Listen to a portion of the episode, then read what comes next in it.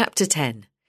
After this, the Lord appointed seventy-two others and sent them two by two ahead of him into every town and place where he was about to go. He told them, "The harvest is plentiful, but the workers are few. Ask the Lord of the harvest, therefore, to send out workers into his harvest field. Go, I am sending you out like lambs among wolves. Do not take a purse or bag or sandals, and do not greet anyone on the road. When you enter a house, first say, 'Peace to this house.' If someone who promotes peace is there, your peace will rest on them. If not, it will return to you. Stay there, eating and drinking whatever they give you, for the worker deserves his wages. Do not move around from house to house. When you enter a town and are welcomed, eat what is offered to you. Heal the sick who are there and tell them the kingdom of God has come near to you. But when you enter a town and are not welcomed, go into its streets and say, 'Even the dust of your town we wipe from our feet as a warning to you.' Yet be sure of this, the kingdom of God has come near. I tell you, it will be more bearable on that day for Sodom than for that town. Woe to you, Chorazin! Woe to you, Bethsaida! For if the miracles that were performed in you had been performed in Tyre and Sidon, they would have repented long ago, sitting in sackcloth and ashes. But it will be more bearable for Tyre and Sidon at the judgment than for you. And you, Capernaum, will you be lifted to the heavens? No, you will go down to Hades. Whoever listens to you, listens to me. Whoever rejects you, rejects me. But whoever rejects me, rejects him who sent me."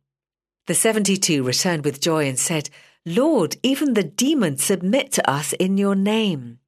He replied, "I saw Satan fall like lightning from heaven. I have given you authority to trample on snakes and scorpions and to overcome all the power of the enemy. Nothing will harm you. However, do not rejoice that the spirits submit to you, but rejoice that your names are written in heaven."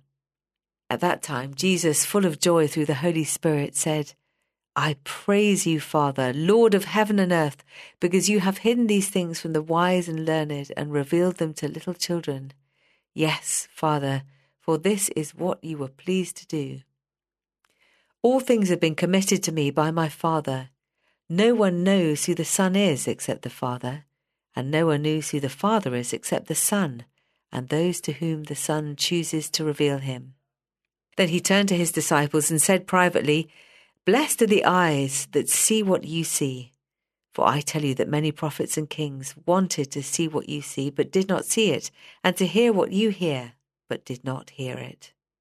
On one occasion, an expert in the law stood up to test Jesus. "Teacher," he asked, "what must I do to inherit eternal life?" "What is written in the law?" he replied. "How do you read it?"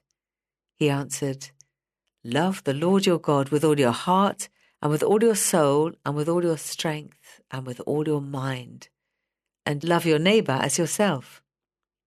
"You have answered correctly," Jesus replied.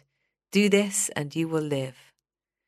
But he wanted to justify himself, so he asked Jesus, "And who is my neighbour?"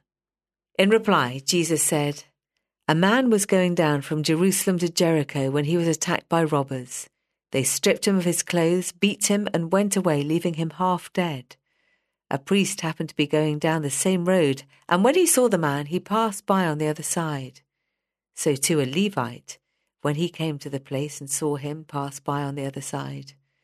But a Samaritan, as he travelled, came where the man was, and when he saw him, he took pity on him. He went to him and bandaged his wounds, pouring on oil and wine. Then he put the man on his own donkey, brought him to an inn, and took care of him. The next day he took out two denarii and gave them to the innkeeper.